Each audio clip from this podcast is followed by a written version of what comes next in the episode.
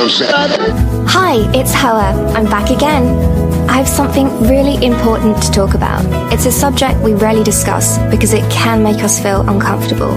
Sexual harassment at the workplace. You know, and I'm like, why does this person ah, keep pressing up against me? And I realize that you have all this fucking space here, and I stick his penis out. And Harvey, blessed Harvey Weinstein, whose tattoo I still have on my bum.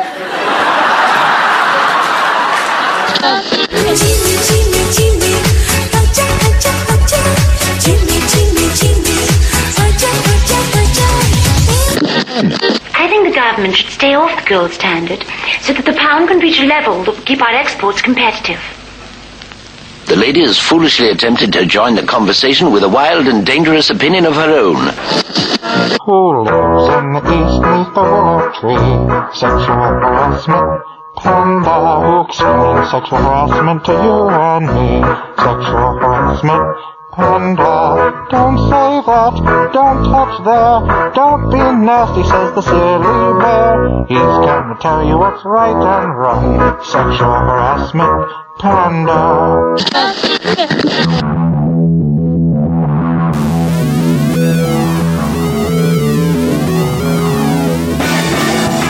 Welcome to Last Man on Earth. My name is Lex Turgan. As always, I'm flanked by Matt Ralston. Unlike Harvey Weinstein, Matt's never been called out for his many years of inviting vul- vulnerable women up to his room at the Four Seasons to watch him shower. Well, not exactly the Four Seasons and not exactly women, but otherwise the pattern of abuse is striking. Dude, Harvey, how do you expect that to go? You're 100 pounds overweight. You want to watch me take a shower? The answer is no. No one wants to watch you take a shower. Um, Don't you give? Don't a- you give? Honestly, don't you give credit to like an obese guy who who gets naked a lot? That's Um, his. That's his move. I, I like the obese guy that does it like at the football game, at the frat party, and everyone thinks it's hilarious. No one's going to take you seriously. You know, I mean, he has to know that if you go, yeah, I want to watch you take a shower, that you're just humoring him, right? Can you know that it, it worked almost every single time? Well, of course, uh, it's pretty harmless too. I mean, you watch the guy take a shower. What's the worst that could happen? There's a there's a glass door between uh, his his tiny. You don't think he used the? Uh, you don't think he used the curtain and like did dramatic reveals of himself, like every now and then? I'm picturing no curtain. This week's show is sponsored by the U.S. men's soccer team. Take a sport with almost no scoring or excitement and make it into a laughingstock loser, and you have the recipe for a groundswell of support. U.S. men's soccer, you're now looking up at lacrosse. Uh, I don't know if you saw that, Matt. We lost, uh, United States lost to a, a small country in the Caribbean uh, that has a population of 37 people. Well, they probably care about soccer though. They do care about soccer, but we have 330 million people in the United States. How can we can't get 15 guys to play soccer? Dude, I mean- have a novel idea. How about we just get the government? We get LeBron James, Russell Westbrook, I don't know, Chris Paul, Paul George. We just put them on the team. They don't have to practice with the team. Why? Because they're good at basketball. They're good at soccer. You're, Yeah. such, you're such an Amer- such an American. It's ninety percent running. Uh, it's it is running. You can't use your hands though. Those guys are good with their hands.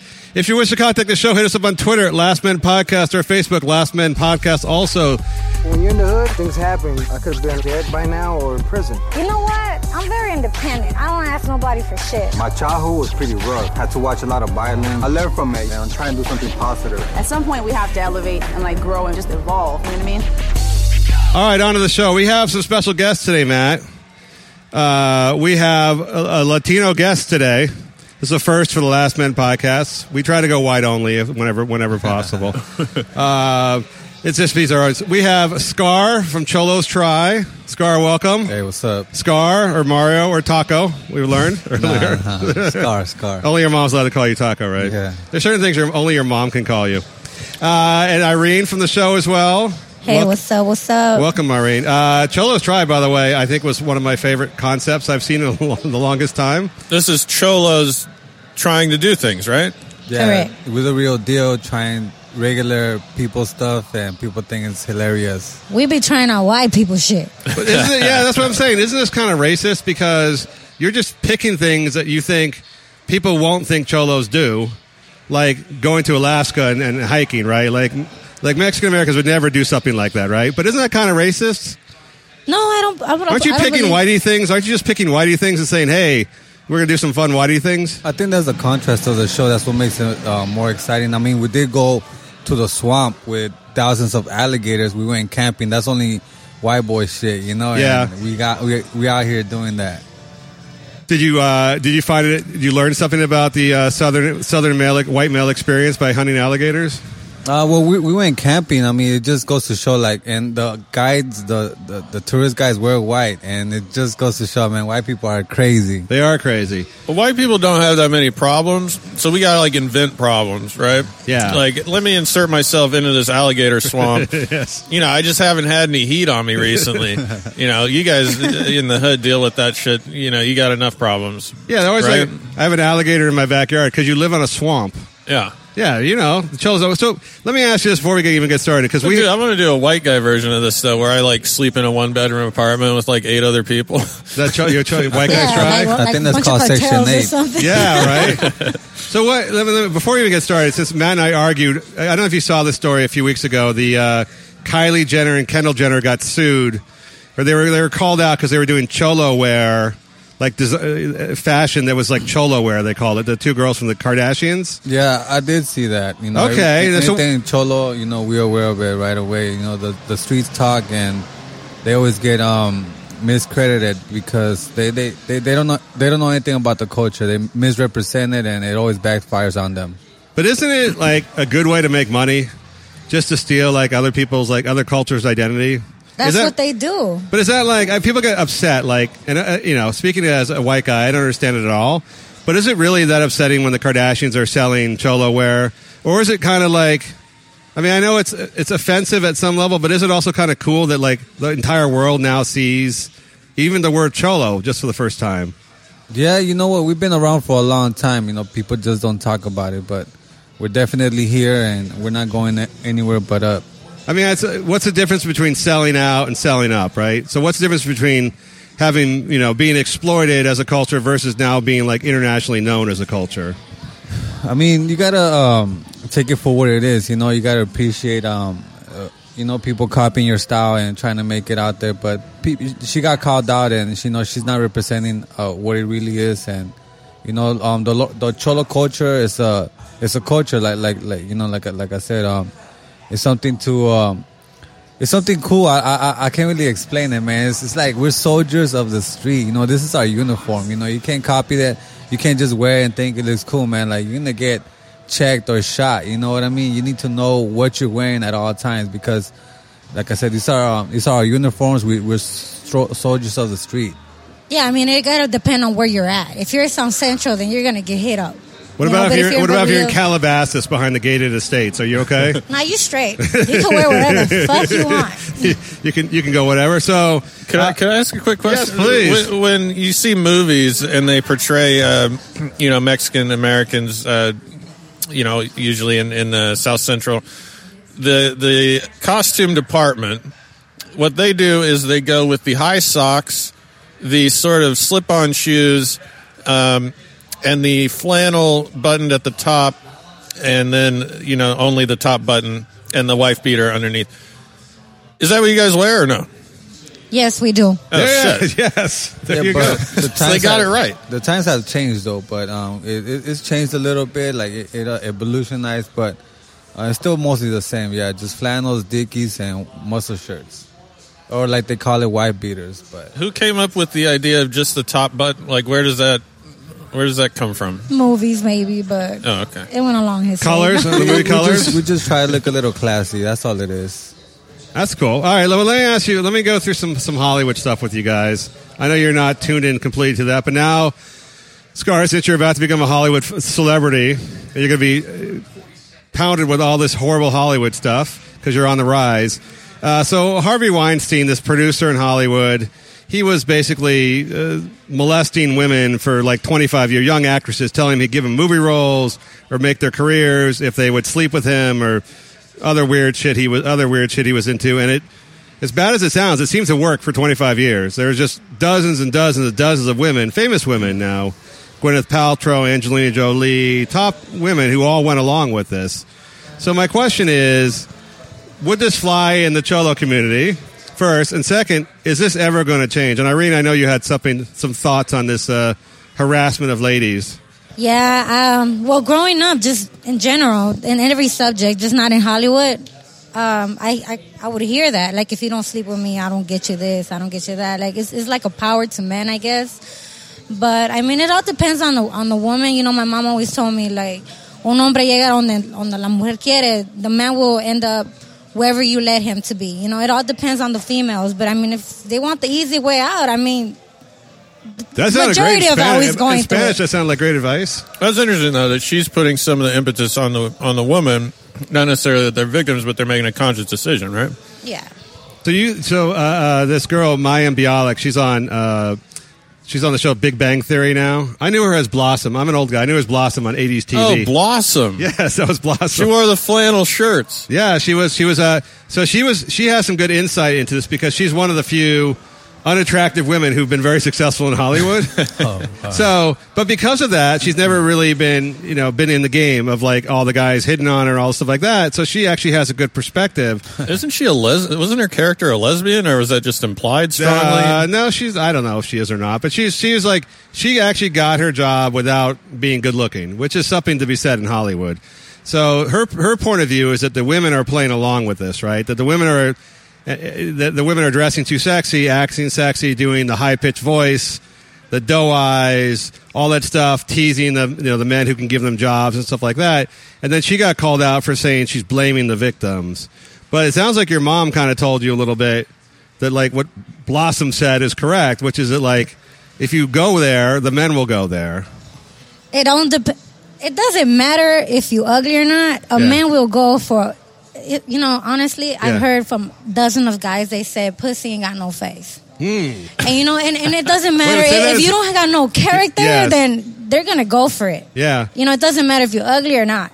But yeah, but if she has a good attitude, I mean, it, it don't. We can't judge a book by its cover either. Yeah, but like like Blossom is talking on a subject she knows nothing about. You know, you can't like it's like white people talking about Black Lives Matter. They think all lives matter, but if you look at it, like you don't know what black people deal with, just like you don't know what cholos deal with on a Correct. daily, Yeah, on right. an hourly, on a secondly, daily basis. You know, so she can't talk on a subject she knows nothing about. I mean, I'm sure being a hot chick is really painful. You have people buying you shit all the time, complimenting you. It's hard. Uh, It's a hard life. Offering you free cars, places to live, Mm-hmm. etc. I mean, it sounds like a really tough. li- Like if their life is tough, what the fuck? What what what's up with my life? Yes. Well, so they have this they have this campaign going online, social media. You've probably seen it on social media. Me too, where all the women who have ever been harassed or had guys say nasty things to them or ask them to favors for jobs or anything like that are writing Me Too. And as far as I can tell, it's every single woman in the entire world. Hashtag Me Too. Hashtag Me Too. So I'm wondering, like, is that actually a crime, or is it just every single woman in the entire world experiences this, and it's just part of human nature? I honestly, I've experienced Yeah. it because I used to wear about let's let's just say uh, I was I was a size seventeen, and before I, I didn't really get hit up on before, but now that I had lost all this weight, I changed, I grew up, I, I formed up, whatever. But I do get that. I get Wait, that. Size 17, that's an odd number. You were It- between 16 and 18? No, I was size seventeen. now I'm a size five seven. Like I lost a gang of weight. Wow. You know, like I was over one fifty, and it is a difference. But then It all the guys started being mean to you. I mean, it started, started hitting on you and mm. asking for things. Yeah, asking for things, but still giving me things. Yeah. you know, I mean, it's just a, it's a girl's world. You know, it's a girl's thing. it's like in the gangster movies where they give you an envelope. You know, you don't you you accept it. You don't have to really follow through. It's just that's kind of a tr- part of the implied transaction, right? Does that make any sense? It sounds like no, no, not at all. Uh, Scar, have you ever been sexually harassed for a job? Anything you, know had what? to do? Sadly, no. Really? Sadly, no. A lot of a lot of uh, it is mostly women in Hollywood, but a lot of men also have stories now about, especially when they're young men, about being uh, sexually exploited in Hollywood. Boys for sure, and then even a lot of young men because a lot of the uh, male produce it is mostly guys in charge, but a lot of them are gay as well. So a lot of the guys have gone through this as well. So I think it's more of a power thing than it is a female thing.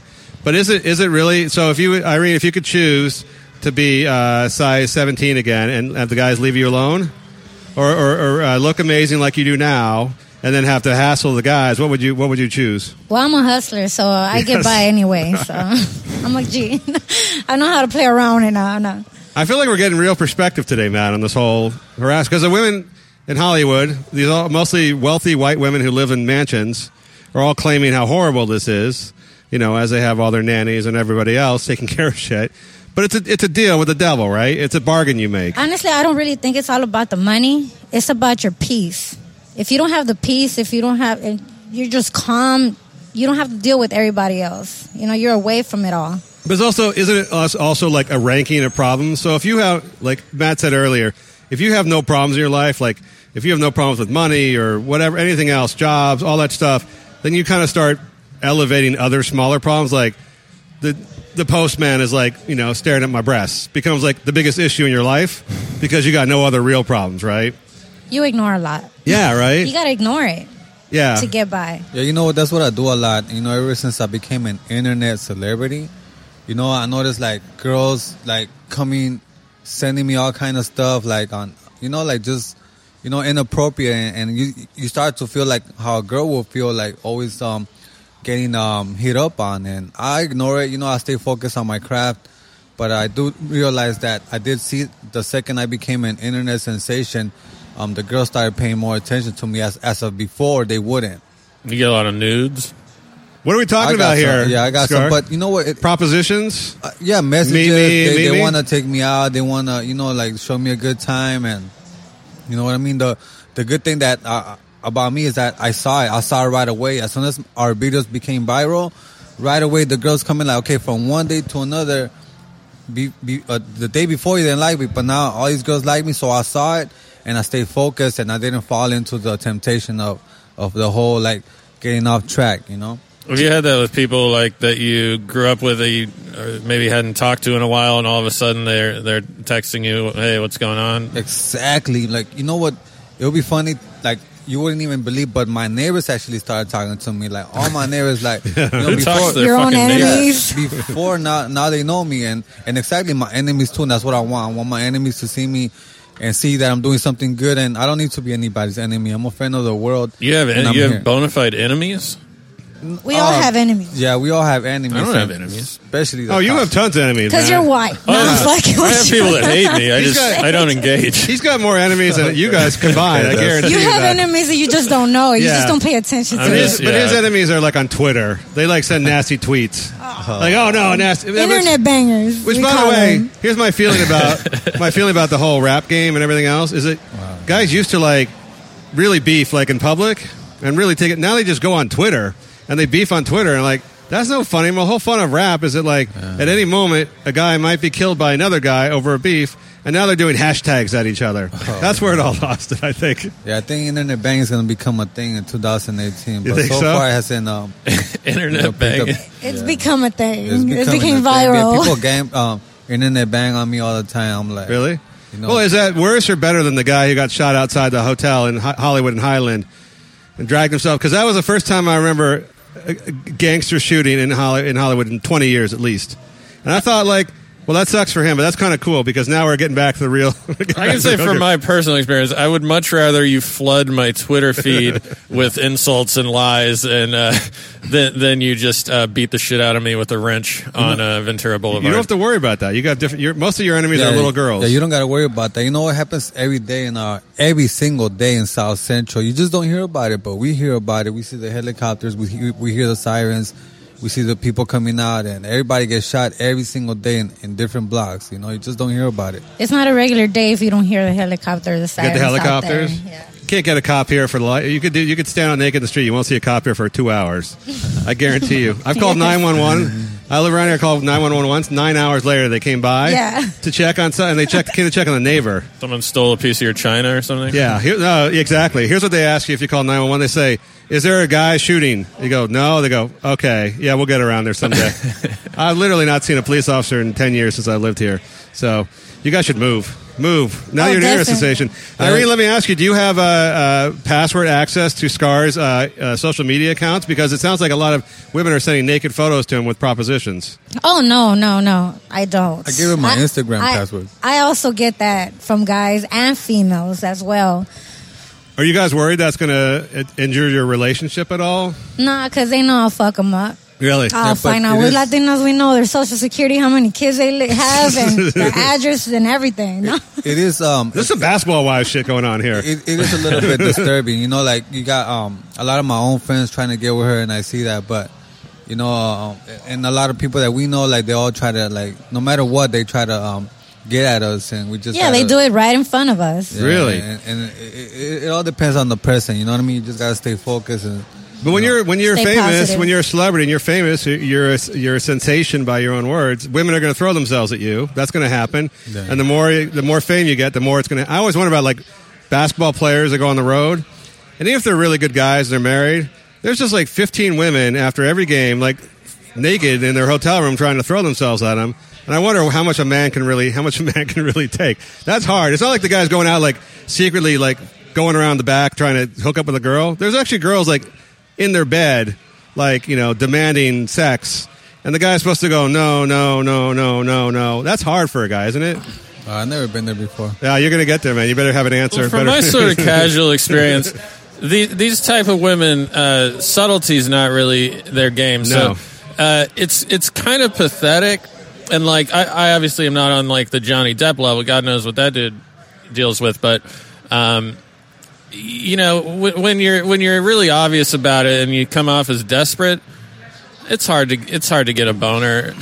What? Yeah, for me anyway. I mean, I know a lot of guys don't really give a shit, but I I find it deeply unattractive. The same, I'm sure, like every chick at a bar, when a dude comes off as desperate, you know, you're you're essentially a celebrity at any bar you walk into if you're you know a decent looking girl, and uh, you know it it doesn't it doesn't rub you the right way. You know what I mean? Uh, this, uh, uh, I understand what he's saying because Really? I, Yeah, me too. I, I, no boner Yeah. problem. I, I get dry. like I don't. I, your face makes me dry. I don't understand I what don't the know, guys. you're trying to do. I don't think I don't, like 24 year old athlete. I don't know. They get not. I don't know. I don't know. I don't understand you, Matt. Sometimes you're too way too sensitive. Well, you got to also question the person's motives. You know, I walk. You broke into my hotel room. It is You're, you're face down on the bed with your ass in the air. It's like, okay, like th- there's a lot of things that can co- go wrong here. You know, You're you're definitely a Not target. the Sultan of Dubai. You definitely become a, the minute you have money or fame, you become a target, right? Everybody's trying to it, guy, guy friends or girls are trying to get something from you, and that I we talked about it before the show even started, like with Justin Bieber. It's a tough life, right? I mean, you Yeah, can't we- trust anybody. Yeah, we anymore. live in a time where like famous is, is almost as good as money. Honestly, Yeah, well, you know, because people don't know how much money you have. yeah, like we get free stuff all the time, and we're still broke. Yeah, well, those rappers Yeah, we always. still eating couple noodles and shit. Yeah. Well, they always find those rappers who are broke, but they have like all the mo- money stacks around them. They always have the money stacks on the bed and the gold chains, but it turns out they rented everything. They got they got no money, but then nobody knows because they're famous. They got you know a million followers, so people just assume they have a lot of money. But you're a target. You ready for that scar? Are you ready to like? I mean, you know what? I am a target. Like everybody sees me, and I get invited everywhere. VIP, you know, I get offered free stuff like all the time. Like not not for um anything sexual, but just because I'm famous, people want to see me with their brands or at their bars. So we get it. It, it comes um. It's a lot of stuff that comes with the fame, you know, a lot of good stuff. But what do you think about like if you leave the if you leave the neighborhood, is that selling out or is that just getting out because you have to get out? Like if you become wealthy, if you became famous, and you just it was too much around you, and you had to like move somewhere where it was like you just could be alone, would that be selling out? Um, it wouldn't be selling out if you're trying to survive. I mean, I would like to make my neighborhood better, and I am, you know. But at the same time, I gotta watch my back every single time I step out. Every every minute, I gotta watch my back. It is very dangerous, but I'm definitely um not moving out. I'm, Yeah, you feel tense Yeah. in the hood, you Yeah. know. But the, the reason if if I or him will move out is for the kids, Yeah. because we wouldn't want them growing up or adopting to what we saw when we were little. Yeah, yeah. Yeah. That makes sense. I don't. I don't. I mean, I, I know they judge people when they do. When you leave your own neighborhood, no matter where it is, they say you're too good. You think you're too good for this place now. But at some point, you know, you want to be authentic and represent, but you also want, you know, to let your kids out without worrying about what's going to happen to them. Correct. Do you guys have kids? Yeah, I have a son. He Yeah? has two kids. Yes. Nice. Yeah, we got kids. My, my girlfriend is Mexican. Um, they're from Nevada, though, not not from the hood, really. But I met all of her brothers, and I I said, uh, "How come you know the term beaner?" Um, you know, I like beans are one of my favorite foods, uh, and I know that Mexicans eat a lot of beans. I mean, that's just a fact. So I don't understand what's offensive about it. It did not go well. No, it it really. Uh, I was trying to make conversation. Uh, it was not well received. Uh, Latinos watch a lot of novelas, so we take it very offensive for whatever everybody says. No? I've never been called the beaner myself. yeah, you know, like my son, he's Latino. He don't like beans. Yeah. Yeah, I my love daughter hates beans, so See, there you go. It's a generation now. I guess it's just a bad stereotype. I'm just saying, like uh, you know, I'm You Irish. try- If someone said, you know, you're you're a tater tot, I'd be like, well, whatever. they're they're pretty good. What about when people call you drunk when you're drunk? You don't like that either. No, that's those are fighting words for sure. Well, Matt, I, I got to tell you, you should work on your uh, communications with your uh, Mexican American in-law, future in-laws, because it sounds like you need a few a few few pointers there. Let me ask you guys about Colin Kaepernick and the whole NFL thing and not standing for the anthem. I, I think Matt and I both feel Matt even more than I don't give a shit about the national anthem and what people do and all that stuff, and it's kind of a phony NFL thing. But also, I feel like it's your job, right? And so when you have a job and you have a boss, and the boss says you got to stand, you stand. You got to sit, you sit. And if you don't like it, you quit. So where do you guys stand on the whole Colin Kaepernick and the guys taking knees at the, you know, uh, for the NFL for the national anthem as a statement for what they're standing for, but also as like it's your job. You get paid five million dollars a year to be a linebacker. You should stand if your boss wants you to stand. Yeah, I think he should have more respect and just get off the field and do that, you know, off the sidelines because, you know, people are watching and just like us, man, there's a lot of stuff we do that you wouldn't even think we do, but I mean, we do it. I mean, we're cholos, we're the real thing. Like, I'm not gonna show myself doing some graffiti or, you know, jumping somebody or, or anything like that. So you gotta kind of keep that, um, to, you know, don't put it out so publicly, you know what I mean? I'm not gonna be showing, you know, like how I go off on cops. Um, well, not yet, but in the meantime, like I say, if he has a, his own agenda, do it off the field, you know? I, that's what I think. Is that to be the episode Cholos try going off on cops? Oh, it happens every day. you Yeah. know. every day is you know it, it might sound a little funny, but I'm uh, weary of it. I've been dealing with this my whole life, and But you're but you're subject. sha- but you're shaping your show to be not to be less confrontational, right? Yeah, it's more exactly, fun. Exactly, it brings back to the subject uh, of that football guy. I can't pronounce it, but Kaepernick, yeah, Kaepernick. All right, so yeah, like I said, you got to keep that stuff off the off the sidelines. Keep that, you know, behind um, closed doors. Like if you do got an agenda, like do that maybe maybe on. Uh, rally up a protest or something like that, but not on the football field. You know what I mean? yeah, you got to do it the right way. You got to be a public figure. Exactly. I want to because like it- we're you know we're in the enter- here we're in the entertainment business and the entertainment business is about there's some level you have to sell out no matter what and everyone judges you and things like that but if you want to be popular you got to sell out because otherwise you'll just be popular in a very small number and that's not how you get uh, a show a popular show so if you want a popular show you got to promote it to a lot of different people outside of your neighborhood Yeah, you know what? You're right about that. A lot of people think that um, we're not the real thing, but we are. The only reason why people think that is because you have never seen any cholos do something positive. We're always like looked in the media as doing something bad, and of course we have.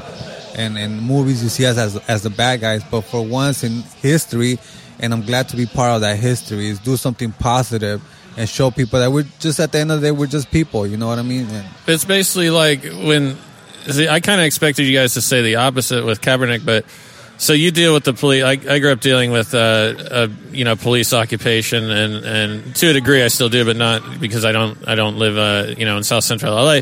But you get cops that that will sort of dare you to do something to step to them because they want to beat the shit out of you or, or shoot you or whatever. Right? You probably have experienced that, and and when you're talking about experiencing different things that that you know cholos or whatever don't normally experience the it's the same philosophy with the police force who don't live in the communities the the way that that you could actually have an improved experience with police a you have to eliminate the revenue but if they actually live in the community and understand the people who they're policing that eliminates uh, a large portion of the of, of the misbehavior right so it's it's almost the same philosophy isn't it Oh, I could talk about this for hours. You know what I mean? Like you got one minute Okay, so pretty much, honestly, like a lot of cholos have died, gone to jail.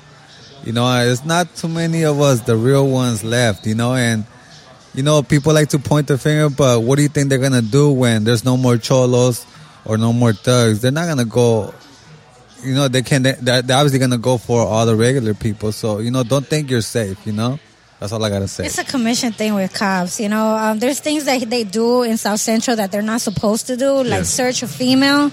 And I've gone that gone through that so many times. Like, don't fucking put your hands on me. You better bring a female to do that for you. But I mean, Well, you can't be searched without probable cause anyway. You shouldn't be being exactly. I mean, but in South Central, something- they do what the hell they want. Well, yeah, for sure. I, I used to be on their side and everything. I'm still on their side. There's good cops and bad cops, just like there's good cholos and bad cholos.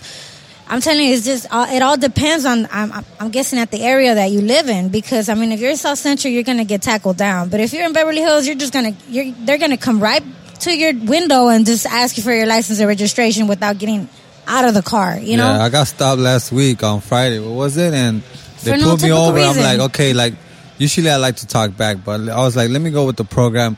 First thing they do is tell me to get out the car with my hands up. I'm like, okay, let me just go with it. They got my girl coming out the car with her. I'm like, okay, well now you gotta tell me what's going on, and that's when I lost my cool. But they, they do a lot of stuff. that- yeah, they were about to search me until I told them that you can't do this. Yeah, they're, they're going for the bigger fears. They they just had nothing better to do, and Yeah, it's sad that bored. you know you hear the story all the time, and it, it's just something that happens every day. You know, something's got to change, and maybe I'll be the change. I'm definitely fighting my ticket, just like every ticket that I fought, um, and that's it. yeah. Well, one day you'll be soon. You'll be famous enough to say, "Do you know who the fuck I am? Do you know who you're dealing with?" Oh, that that has happened. Yeah. You That watch- happened and it came out on What's your badge TMZ. number? What's yeah, your you gotta badge watch number, buddy? TMC, man. Yeah. We went viral that week, and that same week we got pulled over, and we told the cops, "Hey, you know who we are?" And sure enough, she knew who we who we were. Yeah, yeah, yeah. check out that TMZ episode, Cholos Try. Yeah, one day you'll be getting special treatment. They'll be letting you in everywhere, all that kind of stuff. Yeah, It hold their flips- gun and their batons. and Yeah, we do. We, we do get in everywhere now, but before it wasn't the the same the same thing. It flips kind of fast. So, how do you feel about? So, you don't feel like your TV show has to push any political agenda, or to, all the stuff you're just talking about now. You don't feel like that. You don't feel like obliged that that has to be part of everything you do in entertainment.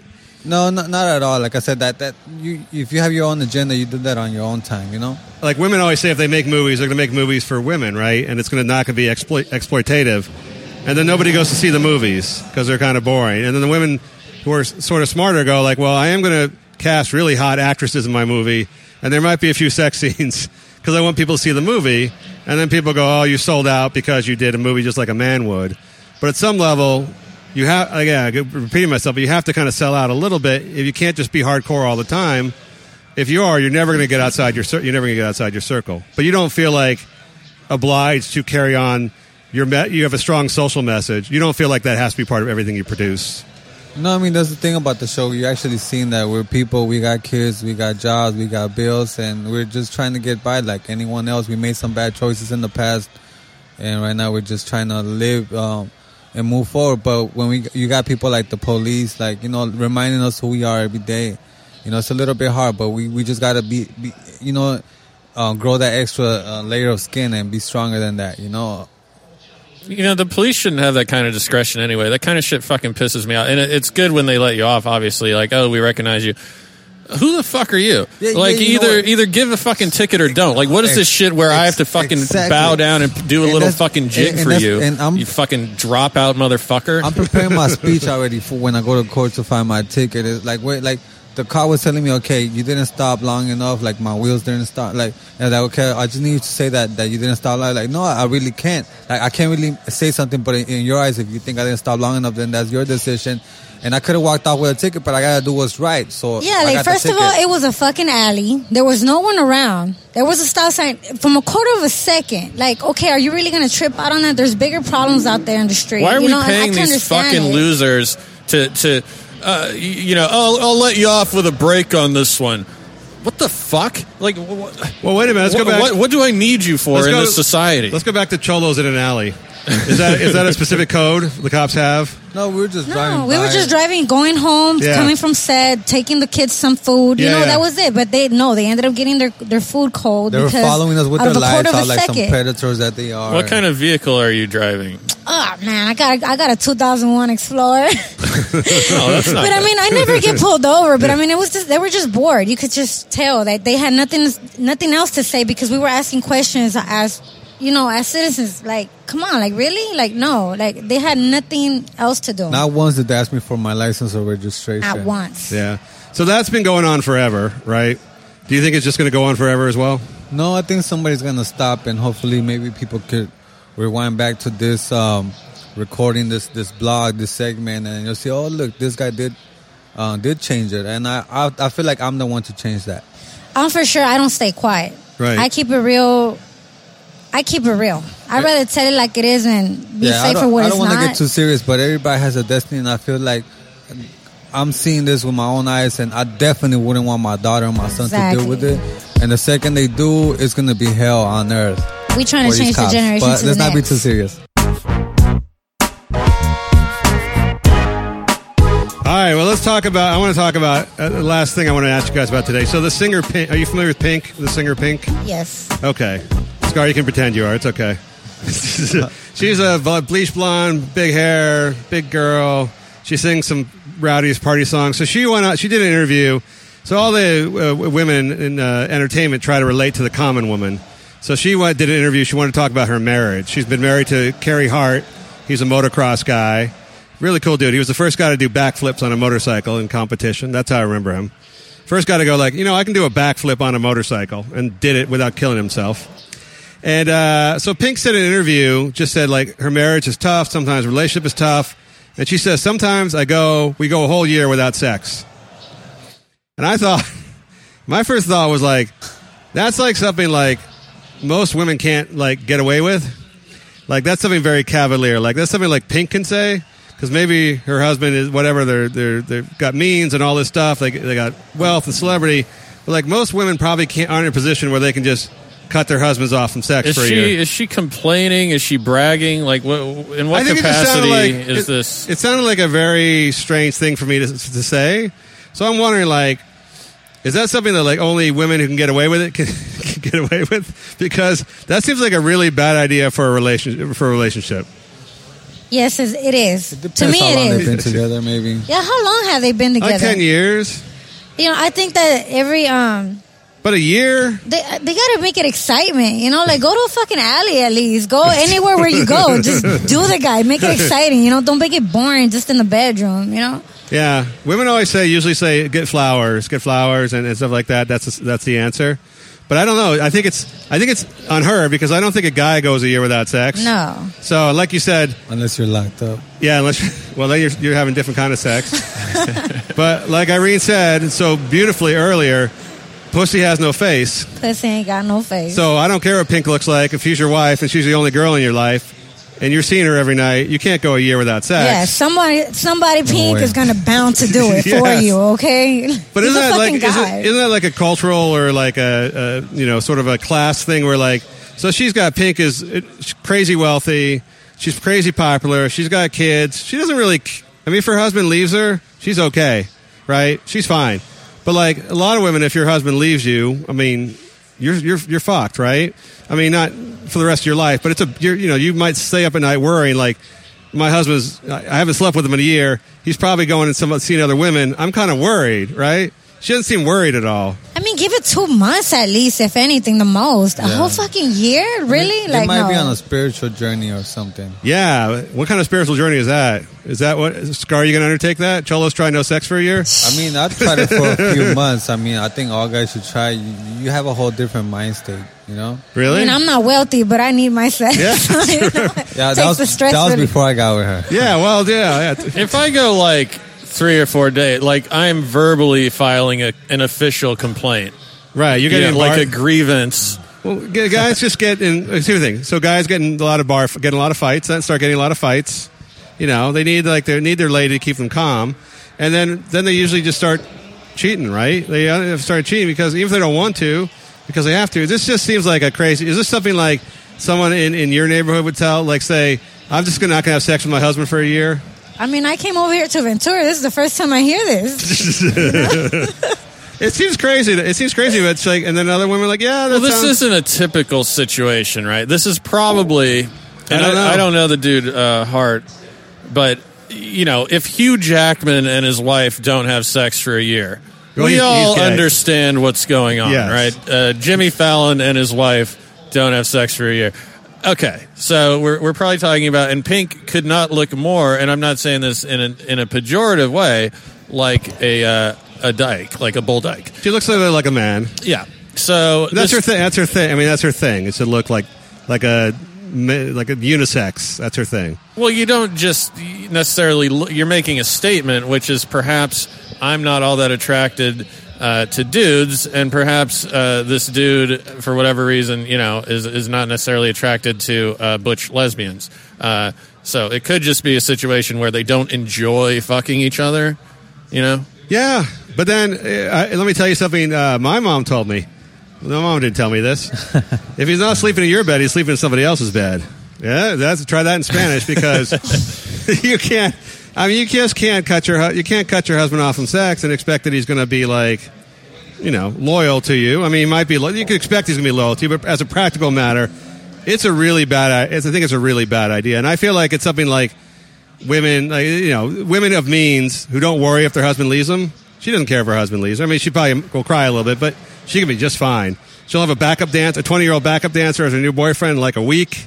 She'll be in, you know, overseas in Europe living at the Four Well, Seasons. if it's just, if the problem is just that she doesn't feel like it, here's the thing: he doesn't feel like taking you out to dinner on Valentine's Day. It's not something that he's dying to do, right? It's it's a fucking compromise. So if that's really the issue, how about you just fuck him once a week and go about your your day? Yeah, man. Your, your lives. There's a million things to do to get your excitement yeah, boost up. Yeah. You know, there's pills, there's there's books. yeah. You know, some white people Movies, shit. Dude, you know what I mean? books, Karma role Sutra. playing, dress you up know, like a yeah, cholo. like, fucking dress up. You know, like fucking dress up like fucking um. What's that movie called we were watching? Um, any fucking movie. That doesn't matter. Porn? You were excitement. watching porn? Like Pirates of the Caribbean? Yeah. That's one thing we haven't watched. I did We that haven't once. watched porn together. I don't know why. You don't Dress watch up porn like together? a cat. You know, he can be a dog if all he cares. think we You know, it don't Yeah. matter. Fucking excitement. Oh, cosplay. Yeah, Okay. exactly. Oh, the furry, like the furry costumes, dress up like Yeah. a, the cat and stuff like that. Be somebody else. Fucking paint your hair, dye it. She does that already. She does all that. I don't know. It just I, I felt when I read it, everyone's because all the women. So the women always want to relate to other women, and I feel like she's not good at it because I don't feel like other women would relate to that. Because I think other women, most other women would say like, "Fuck, I can't get away. even if I wanted to, I couldn't get away with that. Like I couldn't like that's not a privilege I have." She's getting cheated on. yeah. No words. I'm sure there's some there's probably some women and wives who don't want to have sex with their husbands. Yeah, am I naive? Don't most wives w- want to fuck their husband? I'm not saying like twice a day, but d- I mean, isn't that the whole premise of marriage? Well, they've been married for a long time. So, how long have you guys been together? For a year, but I've been knowing him for 16. Okay, so when you get like ten years down the road, you know, you'll have Scar dress up as a cat, cat like a furry cat. There'll be all Yeah. sorts of shit going on. You do need a little excitement, but she travels a lot He too. could dress up like as a nerd, you know? Yeah. No, you be the cop, right there. and, and you pull him over. Yeah. Sorry, that was Bad. No, I'll, probably, I'll, I'll probably end up beating her up. I'm just stop it, stop and probably frisk. like it. No. Stop and frisk. Yeah, you might like that kind of shit. So many people, you got to keep that stuff private. That stuff you keep private, right? You don't need to share that Yeah. stuff. I don't know. It just that seems like a white, a white. I always call it white women problems. That's just like a white woman problem. Like I just skip a year of sex with my husband. We'll be we'll be we'll be we'll be fine. Uh, I want to thank you guys for being on the show with us today. I want to. Where can people see the show? Tell us about the show and where they can find you on social media. You can find us everywhere on, on Facebook, Instagram, Twitter. Snapchat, um, everything out there on Cholos Try as Cholos T R Y, and I'm launching my new um, uh, my new TV my new uh, episodes called Scar and Kids, where I teach kids um, things on crafts that I learned how to do in jail. And my first episode is coming out in a week from now. Uh, on October, it's a Halloween show Huh? where I teach kids how to do some Halloween activities. That make look- him mean like a moonshine. Well, you know what? It's just something How like to make, how to make a shank? oh, Where's that episode? nothing- all, all you gotta do to make a shank is get a. How Uh, to stab people. nah, nah, nothing like that. Just um, good stuff like just simple things that you, you know you, you you learn how to appreciate when you're in jail because you work with what you got, and when you do get it, like you appreciate it more because um, uh, it's just something like simple. I'm, I'm gonna tell you right now, like um, like in in um in jail, obviously you don't have any pumpkins to carve out the um the pumpkins and and you want to get into the spirit. So what we did was, was we carve out um, apples. Ah, I You thought you were going to say something else. Yeah, so that's what we're gonna do. You know, just little things like that, like Yeah. teach them how to how we cook in jail, and they'll they'll have fun. So they don't have to go to jail. They could be out, and you know. I think that's a great idea. I'm gonna I'm gonna make my kids watch that. I, think, I wish my kids would go to jail. take a little take a little vacation. so where can they see the TV show, The Cholos Try? What's the best place to watch that? They can watch it on uh, watchable.com on Okay. Cholos Try. They can watch it on YouTube, Facebook, Cholos Try, Twitter, Cholos Try. Or, or go to my fan page. Uh, I got my own little projects. It's called Cholos Worldwide on, on Facebook. Cholos Okay. Worldwide because we're going worldwide. Let's say I'm a young, attractive woman. I want to send you naked photos. Which account should I send my photos to? All right, send them to um, Cali underscore baby. Three two three. Yeah, it's my girlfriend. So uh, she'll- Watch it, Irene. You gotta she'll get the- prove it or not. Get in It's on- all right. We we we look at all your stuff together. Get you in, know, those, get in those DMs. Get in those DMs. That's Get all I gotta say. slide through the DM, baby boy, baby what part girls. of uh, what part of Alaska did you guys go to? um, Anchor, Anchorage. Anchorage. Okay. Correct. People were pretty pretty uh, chill there, right? Not as judgmental. Yeah, they're pretty chill. I mean, they kind of look at me kind of like I'm like I'm on a bino or something. Like they really don't see me out there. But I mean, yeah, it was pretty dope. It's really chill. Everything's natural. Like the air is different. I love it. It's cold. Matt, how, many- Matt, how many Spanish-speaking kids were in your in your school in Alaska? Uh, just the ones that were in the military and didn't sort of uh, took an amnesty and stayed instead of uh, returning returning home. So uh, a couple. There's also the witness protection program. So uh, you know, there's some uh, some chicks from Honduras that were. Uh, I'd say about 16 years old in the fifth grade. Showed me uh, their boobs. It was great. Uh, but yeah, not not as many. So as, if you if you if you're uh, if you're a cholo and you rat on somebody, they send you to Alaska to hide. yeah. Oh hell no! That's the number one rule. You do not snitch. Is that you how you not guys are climbing the rocks there? You're looking for people to uh, take out. Just trying different cultures, you know. What was your What was your very favorite episode to tape? I like the Comic Con they had us doing cosplay. Uh, we all got to make our own costumes and we cholofied them. Like I got to be the cholonator. I got Uh-huh. to be my cholificent. Nice. what was What was a big difference for uh, the, your cholificent outfit? What made it cholo? Oh, I was taking care of the stray cats and dogs in South Central. Yeah, and me, I just I was like, um, like you know how uh, Arnold wears the tight um, leather pants. I had them like Yeah. really baggy with my Nike Cortez. you Lumped know, out. Are there Are there any uh, cho- uh, any Mexican American or cholo uh, uh, comic book characters? None yet, right? me, probably me. You? Yeah, because No movies, no TV shows, no. No, not really. I feel like the Punisher was kind of Mexican. Mm, No. no, I don't think so. You know, maybe that guy Hector that plays uh, that cholo in every movie, but I'm Yes. the next one. You know what I mean? Like, there's no, no, no nobody re- we can really look up to, and I'm proud to say that uh, I'm somebody that people had come up to me. And the surprising thing about that is that little kids come up to me and want to take pictures with me. So that's when you know you're doing something different. You know, when people come up to you, knowing how you look, knowing your background, and still want to take pictures with you. So Look- that definitely motivates me to keep doing what I'm doing. Let me ask you a quick question before you guys go. I always wanted. So they had like in this new uh, uh, new comic book movie they're making, the uh, God, the Devil, whatever the hell it is. There's a guy. The character in the show is supposed to be Japanese in the movie, uh, Hellboy, the new Hellboy. And the character in, is the comic book is Japanese, and they had a, a white guy who was going to play it, and they said that's you know racist, that's whitewash, and you can't have a white guy playing a Japanese character. So they got a Korean actor to play the Japanese character, and they and they said, oh, that's fine because he's Asian. But Korean and Japanese are really different. Do you do you get upset when like it doesn't matter the country of origin when people play someone in a movie or a show like if they're from uh, South America but they're playing Mexican or something like that? Does that bother you? You just don't care if it's Lati- if it's Latino. I mean, people look, people dissect everything nowadays. I mean, just take it for what it is. You know, there was a point in, in, in time in my life where I thought uh, Southern Americans and, and Mexicans were all the same, but apparently we're not. so sometimes ignorance is bliss, and we, we we all one people. We just need to focus on the craft. So you that's would if it was a if it was a movie a bio movie about like a famous Mexican or Mexican American, you wouldn't care if it was played by a Venezuelan or Colombian. It wouldn't matter at all to you. As long as they have a good character. Yeah. It's just like the uh, the movie Malibu. Yeah. With Malibu Tay, you know, he was a white ba- uh, he was a white guy Yes. acting like Latino or black or whatever. But I mean, it's just You guys are much more relaxed than everybody on the West Side. I'll tell you that. Well, like Jack Black played uh, the luchador in uh, Nacho Libre. in Nacho Nacho Libre. Libre. That's one of my favorite movies. Yeah, Mexican people love that movie. I love it. They're Yeah, not we as just hung gotta up go on with the this flow, shit. man. Just go with the flow. That movie is the funniest thing ever. I'll never get tired of that movie. Well, you know what? Too they they also have real problems. Like they've Scar's been explaining that they're not firing off emails to the fucking head of Sony complaining that Jack Black was playing a, a Mexican wrestler. The, you know they don't fucking care. There's there's other shit going on in the world. You know what I mean? Exactly. Yeah, but I, I will. I'm not trying to speak for you guys. I'll disagree only that if you do protest a little bit, you get a little bit. And if you like, you know, I would say this African Americans have done a really good job of protesting in Hollywood. And they've gotten a lot more roles in Hollywood, a lot more feature roles, a lot more presence in the all the big names, all the stuff like that. And that took a lot of protesting and you know, being very vocal and being very angry and putting yourself out there. So there is something to be said. I love laid back, but also laid back doesn't always get you what you want. So there is that fine line to walk.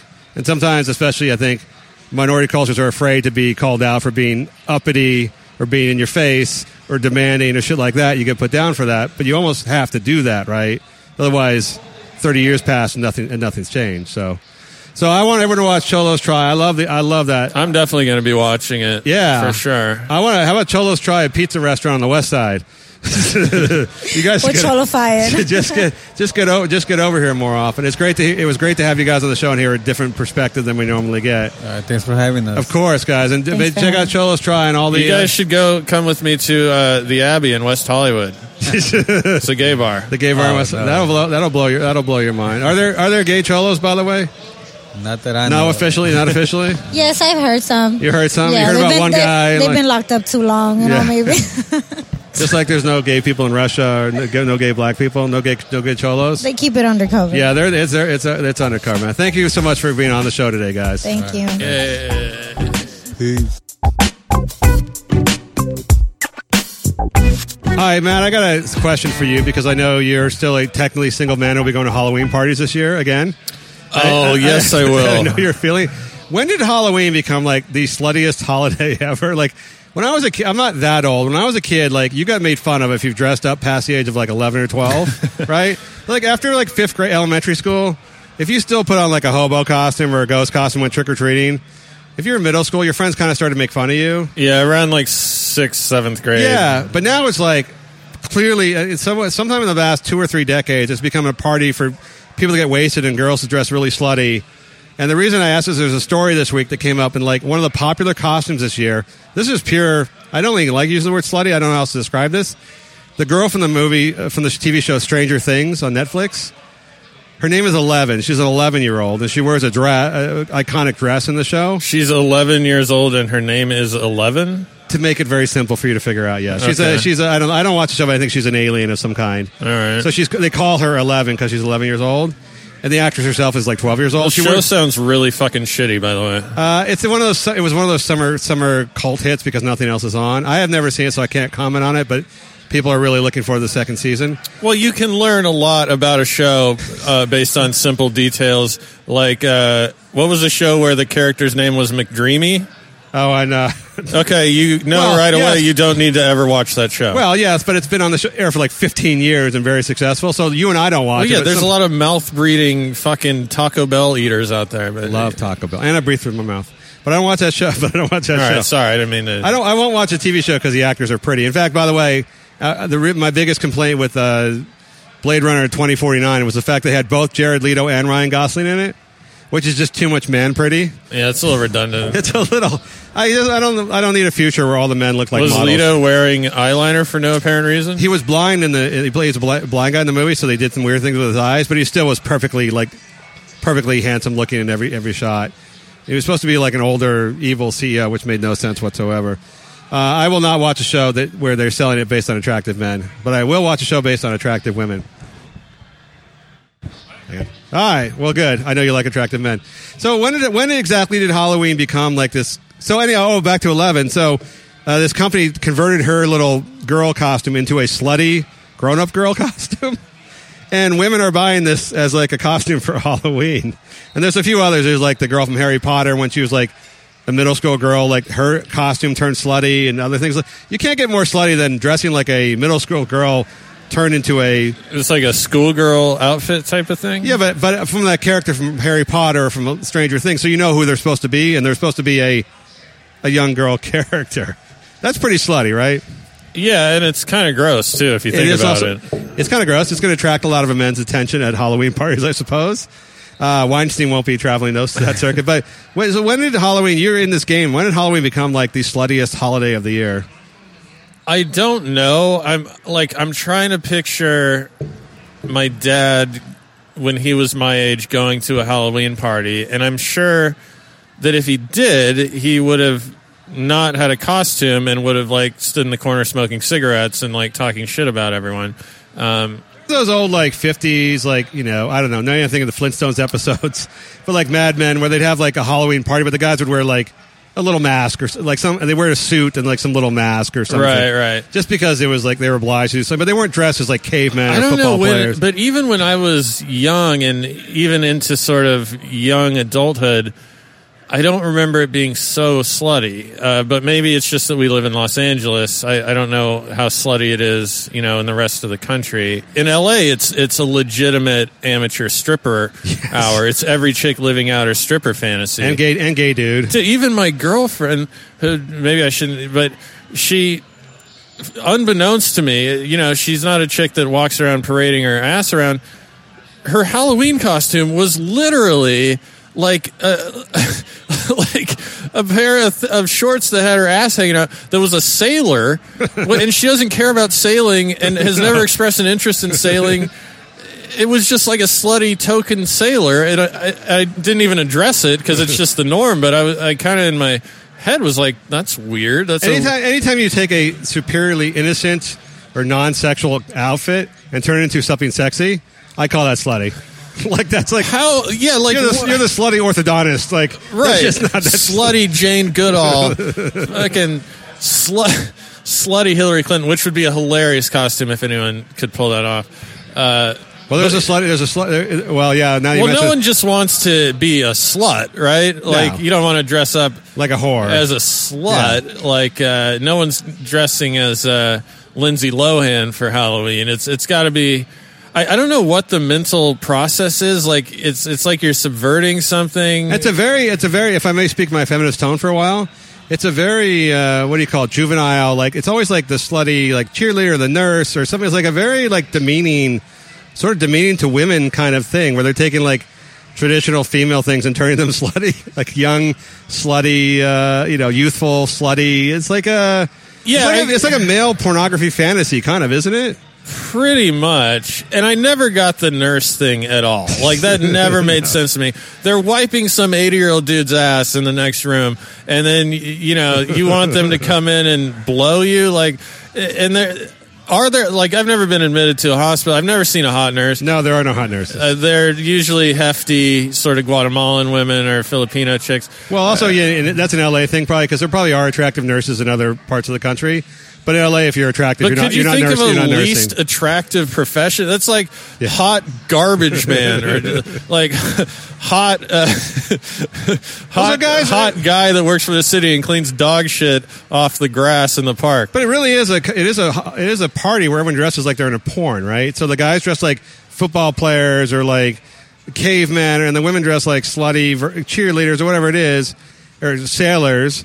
And uh, I just don't know. I mean, I'm, I'm not complaining because I appreciate the fact that it's just another opportunity for like old school male chauvinistic sexist behavior to exist and be completely authorized. Yeah. But it, it does seem weird in a day and age of, of the rise of feminism and all this complaining that women have chosen to turn this holiday into like a strip show. Well, because you, you can't change who you are. There's going to be, look, if there is some sort of discrepancy uh, between men and women in terms of equality, that would explain it, wouldn't it? Well, there's the reason. You, uh, the reason I would guess your your I don't know. The reason I guess your girlfriend is dressing like that is because of the competition, right? Yeah, I'm just peer pressure. It's if- just peer yeah, pressure. Once one chick takes the plunge, I mean, you you don't want to be the chick dressed as the as the hobo wearing the baggy, No. uh, you know, with the knapsack or Yeah, you'd whatever. ma- even if you had like it's funny because like they, there's an uproar now about a costume for girl for young girls, uh, the Anne Frank costume, right? And they made and people are like calling it out as like this horrible. It's a, dressed like Anne Frank from whatever in World War II. what did. Anne Frank dress like? Well, actually, it doesn't look like Anne Frank, but it's like a World War II girl's outfit, right? From whatever. Not like military, like really but- pushing the No, it is. But I thought, and they like they they pulled it from the shelves. They had to pull it from the shelves because the scene is too controversial. I thought, like, actually, that's kind of refreshing because you're actually dressing up as like a historical figure of some importance, which seemed to me like that's what. No, I don't remember anyone dressed as and Anne an admirable person. and an admirable. It would be like a, a, a- woman, maybe an African American woman dressing up as like, you know, Rosa Parks or something like that, or some other thing like to actually make a statement of like, I'm proud of this person, or like, this is my favorite historical character. It's something that like, in a completely in a completely non cynical world, it would Mhm. actually make sense for Halloween. Yeah. But now they pulled it because that's too controversial. But then they have like slutty eleven year old girl from the TV show costume, or slutty. They had oh God, what else did they have? Like slutty Herm- Hermione from uh, Harry Potter. Slutty, ev- everything well, was. that slutty is from- part of, of the Halloween, uh, you know, of the of the culture. The point of Halloween at this point, you know, is is to be offensive. I mean, that's how Halloween started. It used to be a lot more tame, obviously, Well, but you're not supposed to worship the devil or whatever. it was scary offensive. It was like ghoulish offensive, right? It was like Right, it I- was corny, but now it's become you know we're we're pushing the boundaries. Like, uh, uh, yeah, like it's getting more and more. Like after after after after the O.J. Simpson, I went as uh, uh, Ron Goldman, bloody bloody Ron Goldman, which I thought was very very creative. I take a lot of heat. I take a lot of heat for that, but I never thought I was going as sexy Ron. Sexy. Well, it was like the president. I believe the president, whatever, some woman who was very high up at Yale. And you know these fucking snowflake kids were making a big deal about, uh, you know, uh, offending minorities with their costumes. And she said, I believe she is the dean of housing, whatever. She worked at fucking Yale. Probably is totally incompetent, and didn't earn her, earn her job. Uh, but she was saying the point of Halloween is to be offensive. Like that's you, you know Yeah. you're pushing boundaries. So you know we're not really offended. Like calm down, take a deep breath. Yes. and and you know who gives a shit. Um, I, I, it's distasteful. But then, but then that, But that- that's the whole, point of Halloween. Is it? It, That it was dean- distasteful to worship pagan. There was to- a protest march against that dean, by the way, from the from the uh, activist students. Well, I support her. saying that saying that you shouldn't. There is no one night of the year when you can be politically incorrect.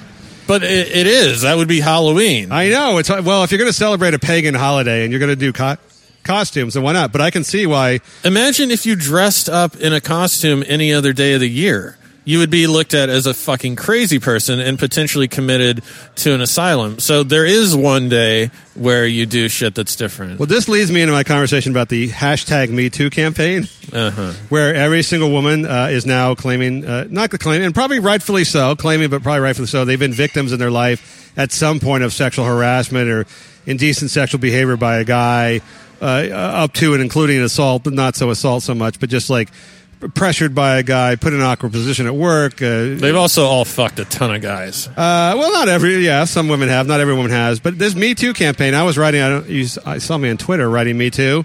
Like Me Too. Like a, a guy looked at my breast and he wasn't handsome. Me Too. there was just. I was coming up with all like the ideas I could think of that were like women suffer that isn't really bad is sort of their, sort of their halfsy thing on this. Here's my question though: If every single woman is a Me Too woman and every single woman has suffered like some sort of a harassment at the hands of male. At what point is it no longer a victim criminal campaign or whatever, and is it just a fact of life? If every single person experiences a crime or an injustice, at what point is it just part of the world? Is it an injustice? I mean, I, I mean, I, would- I would call, I would say yes, it's an injustice, but there are a million injustices in the world, right? is a guy hitting on you an injustice? Like, I think there's a problem with equating, you know, if you want to call it harassment, but some sort of minor inconvenience to to rape. You know, it's like I, I was brutally raped. Oh, yeah, me too. Uh, you know, some guy uh, made an inappropriate pass at me at work one time. Well, that's I mean that's sort of the problem with the campaign, right? A, it's self-reported, so you just say it if you just say it if you you know if you want to. There's no evidence, uh, but I would agree. that Probably most women have been had made a pass at work or had a pass made at them work. And two, there's no like you said, there's no distinction between different levels of like. Whereas the the, the criminal code distinguishes these very clearly in casual conversation or in, in me tooing. There's no distinction between minor offenses and major offenses, and also. it's. A, I mean, I want to do like me. Like I had trouble paying rent. Me too. I've like I didn't get a job I wanted because they hired somebody less qualified. Me too. I got like whatever obstacle you've had in life that everyone experiences, most everyone experiences. There's a lot of injustices, and the fact that like because Harvey Weinstein assaulted all these women, that now they're all coming forward with like a story to show. I, I think we all know that women have been had had to hear dirty jokes or had a crude guy like make a pass at them or had some guy stare down their top or whatever else it is that we we see all that, that goes on all the time. Don't you assume that goes on all the time? Yeah, well, it, of course it goes on. And by the way, you, you can't, you know, augment human nature. You get men and women in a confined environment. A dude is going to make a pass. And as a feminist writer, uh, who I follow on Twitter, his name I can't remember, um, she worked at Northwestern as a professor, and they were giving her sexual harassment. Uh, you know, training, the compulsory training that all the uh, professors have to do. And she raised a point to the person instructing it, which was, well, how do you know if an advance is unwanted until it happens? It Right. could easily be wanted. And guess what? Dudes make passes. And then the guy and the woman end up fucking in the copy room because they're both into it. So, look, obviously it's inexcusable if you make a pass and the, the chick shoots you down, you can't keep doing it. That's harassment. But I have no problem with anyone making the initial pass. I mean, that's just the way that our parents met. Yeah, that's how. That's where we came. Me too is where we came to be. I mean, aggra- aggra- uh, not, not violent, but aggressive male behavior. Guys sometimes crudely like making passes at women. Now there are you and I both know gross guys. There are gross guys, but I wonder like what percentage of the male population that really is because now I, I I sent you something. I have people I know on Facebook, friends of friends, so forth, that are apologizing to women for men for male beha- for male behavior. Like because of this, they're like, "Oh, I- I'm sorry on behalf of all men for acting the way we do." Like well, that's, why? that guy's just trying to get laid. He's making a pass. He's he's making an underhanded strategic pass. Well, he's trying to he's trying to do what he thinks women want to hear. That's a pass. But yeah, it is. But I'm saying women want to hear that. They want basically they want men to apologize for acting like men. Now, Harvey Weinstein. Here's my question about Harvey Weinstein. They're always like, "Oh, Harvey is not the only one." There's like every, there's all these people like Harvey, and I believe there are many more. But how come we haven't heard of them? Like how? Why is why is Harvey Weinstein? So he's obviously one of the Because when Jeremy Piven makes a pass at you, you end up sucking his dick in his trailer. Why are you looking at Brian? that's that's a good point, though. No, I mean the, the whole thing was like, oh, Harvey Weinstein's not an outlier. Every guy's like this. Well, where are the other? Why did this take thirty years? Where are? I mean, I'm sure there are other guys. I know there are other guys for sure. But if it was all these guys, why are these stories not out there all the time? Why is Harvey Weinstein captured new all every single news cycle for the last three weeks with the story? Because it, it is somewhat of an anomaly. His situation is somewhat of an anomaly. Most guys, a, are never going to be in that position to do that, and b, they're not going to rape women, casually rape women. Yeah, and I don't know. So I don't want to be presumptuous.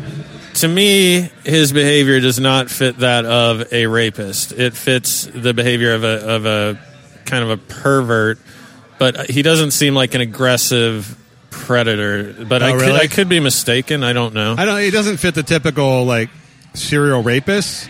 Well, I, I but he is. He's a, he's a, he's been a, he's a mean guy to No, guys for- too. He's a he's a bastard. Yeah, no, he's a fucking piece of shit, but I don't understand the focus on this one guy right now. Like, for example, the Academy of Motion Arts and Picture Sciences. By the way, you can tell how full of shit these people are based on the name of, of what they do. Yeah. They, they vote on what movies they, there's no science involved. Um, they only what in 2011 they awarded Roman Polanski best director. They nominated him and he won. Uh, he's still in the academy. Yeah. Uh, Bill Cosby's still in the academy. It, it's like the political climate. Okay, we're all gonna fucking and not to excuse Weinstein, but we're going to make this a really big deal right now. Well, I think it, I, to me it is a big deal, but it's a big deal in the sense that it's not as common as people. I mean, I don't know how many guys in Hollywood are arranging for girls to like blow them in their offices in exchange for jobs. I mean, that I mean that directly. There are some. Oh, yeah, of course there are some, but I'm wondering like it's not every guy. Most guys are not pigs, and that sort of bothers me when they the Me Too the Me Too campaign convert looking at it convert you know from the opposite side is saying all men are basically gross, right? No, uh, certainly he's an outlier. I mean, uh, you know, I don't want to be like an armchair psychologist, but he, you know, he could potentially be a psychopath. Like everyone knows that the Weinstein Company fucked over all their clients, and essentially what they would do is, you know, they would fund movies, produce them.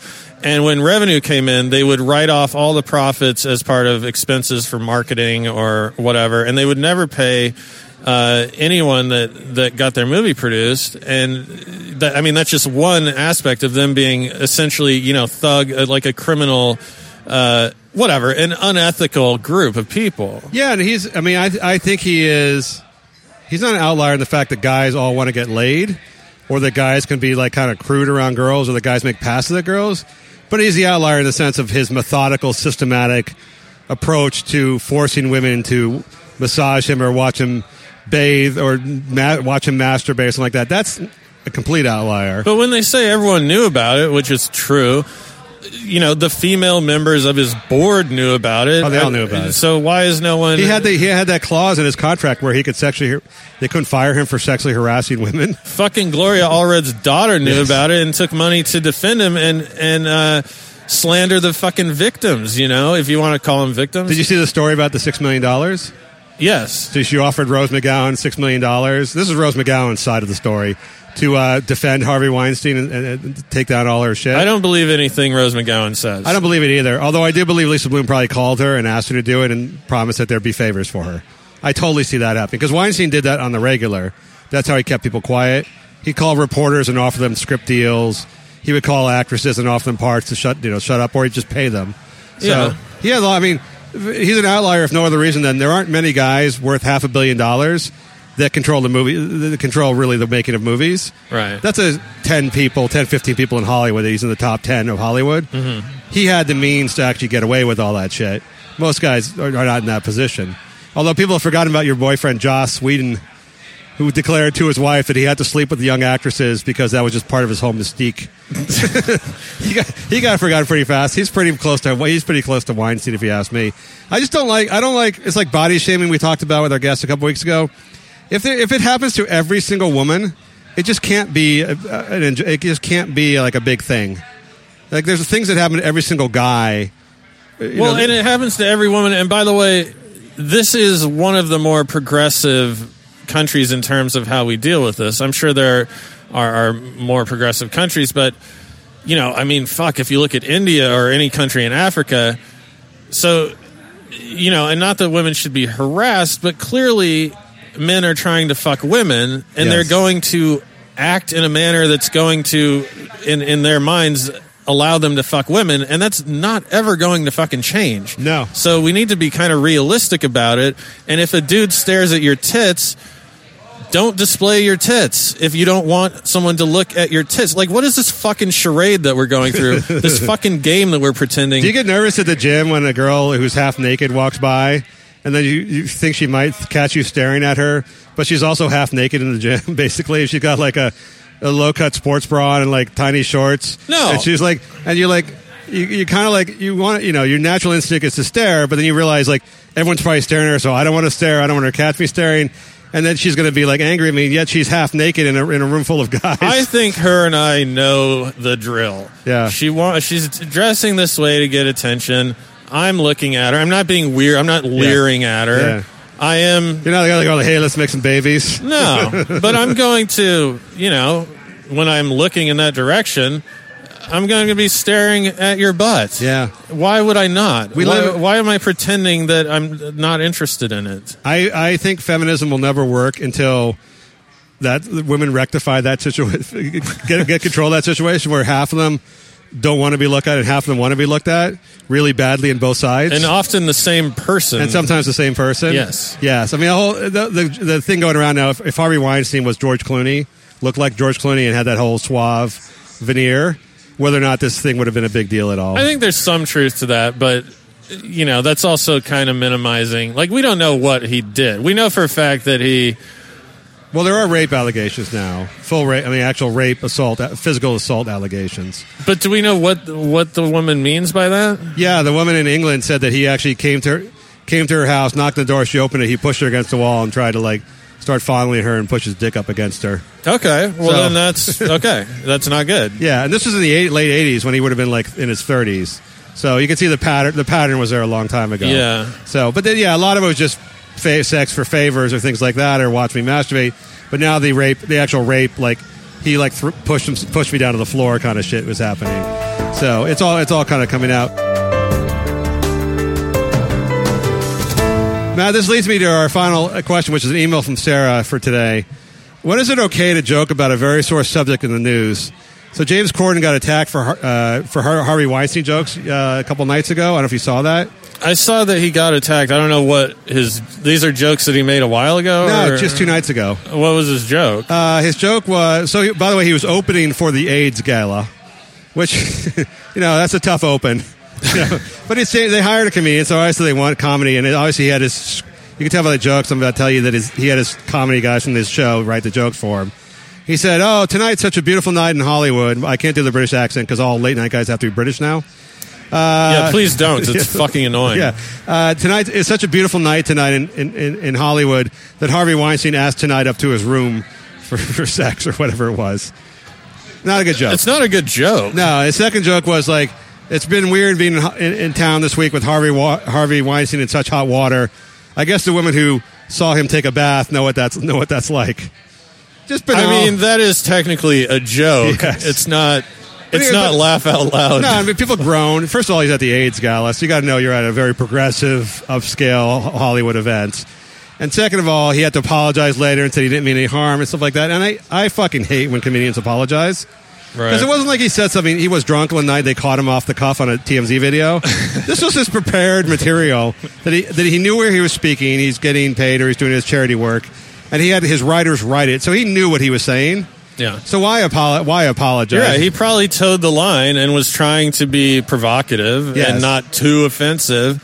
And that's what he settled on was these sort of tame, unfunny jokes. Well, but they so do yeah, those, don't apologize. But they do those jokes at every Hollywood event. So like Ricky Gervais does that at the you know at the uh, Golden Globes. He makes if you of. gave me eight hours, though, I could write a funnier Weinstein joke than that. But the question was, they weren't going to take any Weinstein joke that night, right? There was complaints about, oh, you're making fun of the rapist, ha ha ha, you know, and it, so he had to apologize, say he didn't mean. So, what point is there any point? We've had this discussion, I think, before. Do you, is it too soon, or do you do not make jokes about like, you know, situations where there are real victims? Oh, uh, I don't know. I, I don't know if it was. I think that you have to address the elephant in the room, right? Because these are all Hollywood people, and so I guess you have to say something about it. By it. the way, Weinstein was one of the biggest donors to this event in years in all the years past. oh yeah, didn't he? He won like the GLAAD award. Oh, he won the GLAAD award. NAACP. Yeah, he won like every progressive award in Hollywood. And if you look at the tape, you'll see him with like Jennifer Lawrence now is claiming what a gross pig he was, stuff. But you'll see her like doing banter with him at the GLAAD Yeah, Awards. she wasn't claiming that uh, a year ago. Though. No, no. So, but it, is there is there a time like a Vegas massacre? Is there a time when like it's too soon to make jokes about something?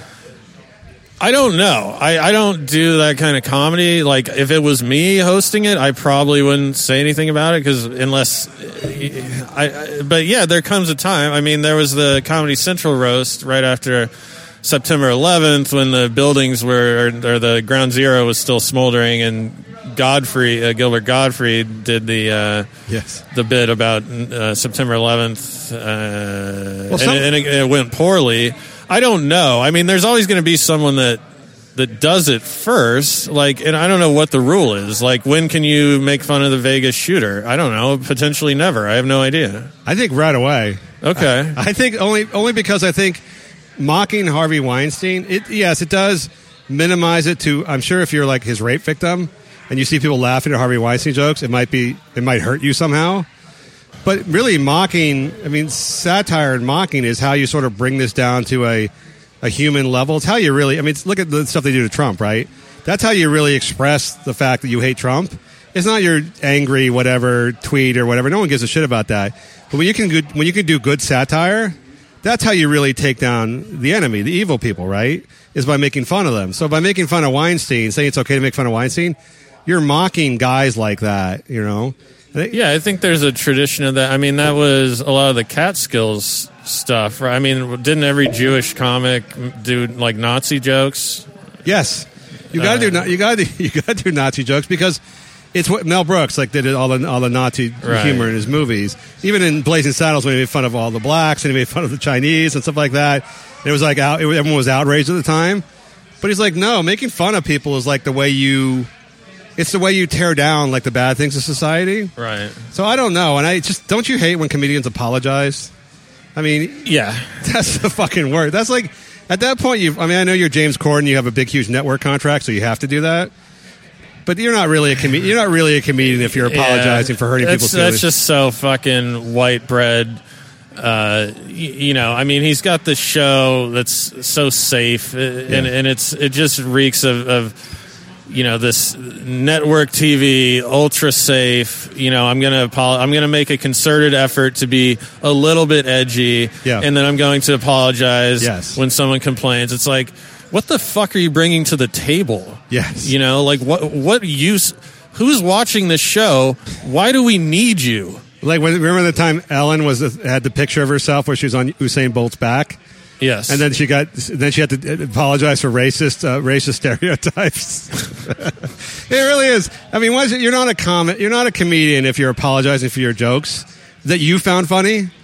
I mean, if you had to do someone else's material for whatever reason, I guess. But if you actually create the jokes and you think they're funny and you post them or tell them, you can't then apologize after the fact because that's who you are. Right, and and also he's apologizing not so much for for doing the jokes, whether or not this isn't this is implied. He's apologizing that he sucked because if Chris Rock, who would probably be twice as edgy and Yes. probably be up there killing, getting getting legitimate, you know, laughs and, and people doubled over with laughter, he would never apologize, but he doesn't need to because he's funny. Yeah. Well, it was Seth MacFarlane at the Oscars, whenever that was, for who made fun of Harvey Weinstein being a, a groper.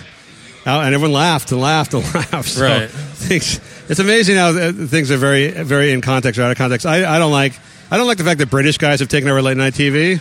I don't either. do, do you go to fucking Liverpool and, and there's a guy from Oklahoma doing a fucking late night show? Like, wh- I have a theory I with Piers fucking Morgan, that guy.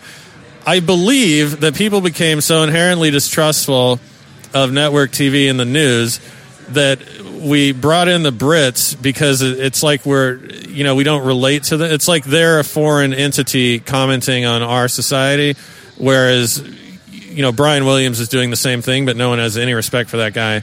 You know what I mean? It's like a novelty that they like. Trevor Noah, no, nothing against him, but whose idea was it for a dude from South Africa mm-hmm. to do a comedy show about American politics?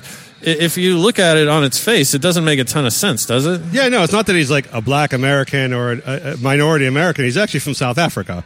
It does, he's not even from the U.S. Not that he can't gain some insight into the U.S., but he's not, you know, he doesn't have Jon Stewart's sensibilities in terms of like the American experience. A dude from New exactly, and he's he's you know relating it to how things are in South Africa, and like I have news for you: ninety nine percent of Americans couldn't name a single detail about South Africa. Potentially that it's in the southern part of Africa, but they don't know the city, they don't know the culture, they don't know the history. So it's just kind of odd, isn't it? I think everyone thinks they understand America just because it's a big country and all the culture and celebrity and entertainment. They assume that they understand America.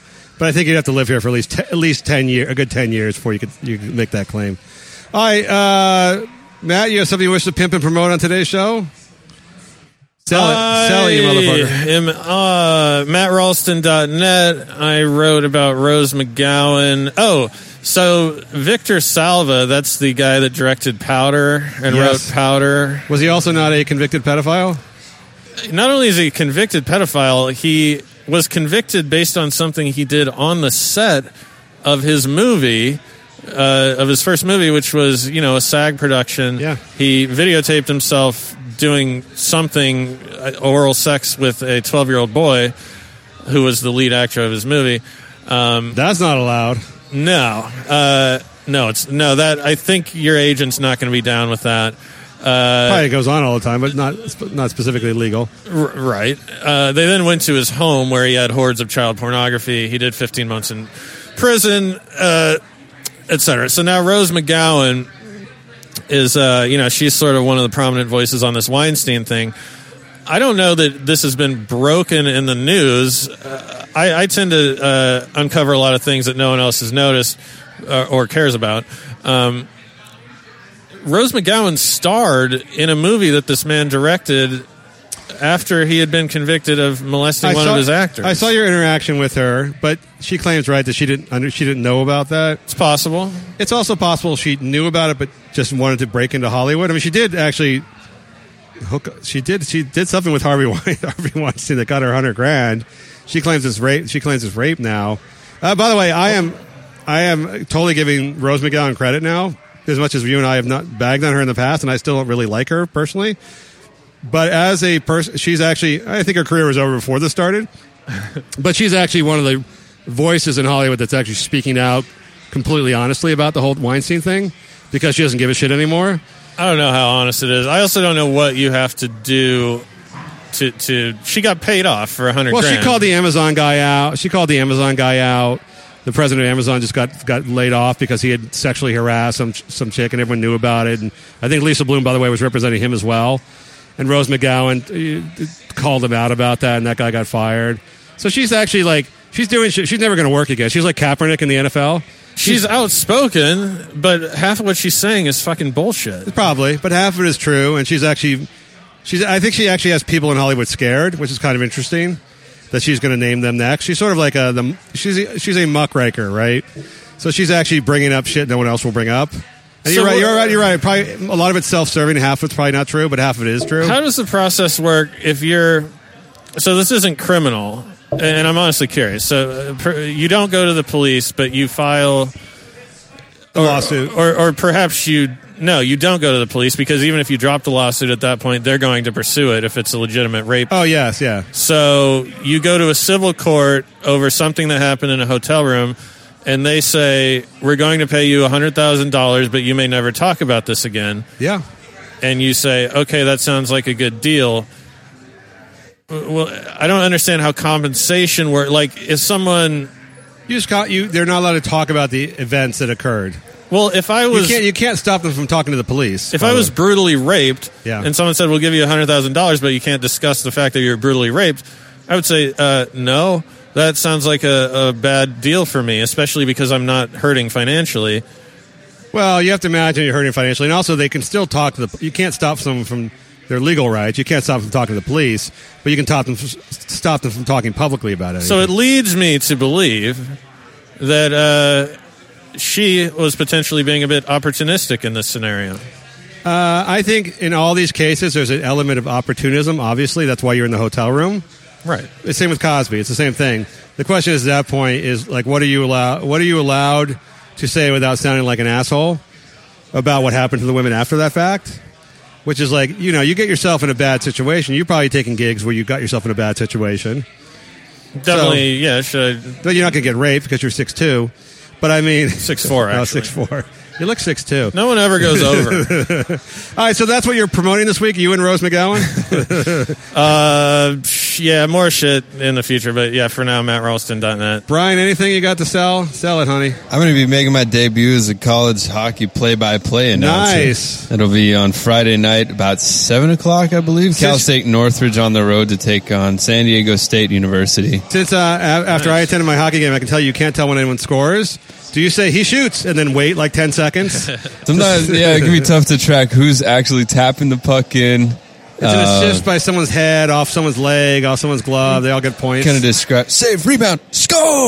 Yeah. and uh, I think you gotta wait a little bit for. Figure out, you know, like, sort it out who's. well, the light, the big light goes on, and the, and the train freight train noise comes on. That helps. oh yeah, the Kings have Like that your- uh, your train ears, horn. Your ears start to bleed, so you got to know when the score goes oh on. yeah, that must have been for the Kings. Yeah, Yeah, that was fun. uh, that was the most dramatic sports event I've ever been to. The video, the lights, all that stuff. It's like a performance of Cats.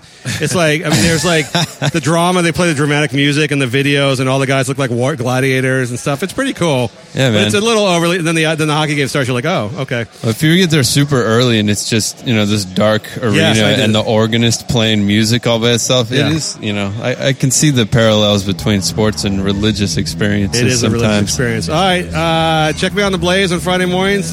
Last Memories podcast. Talk to you next week.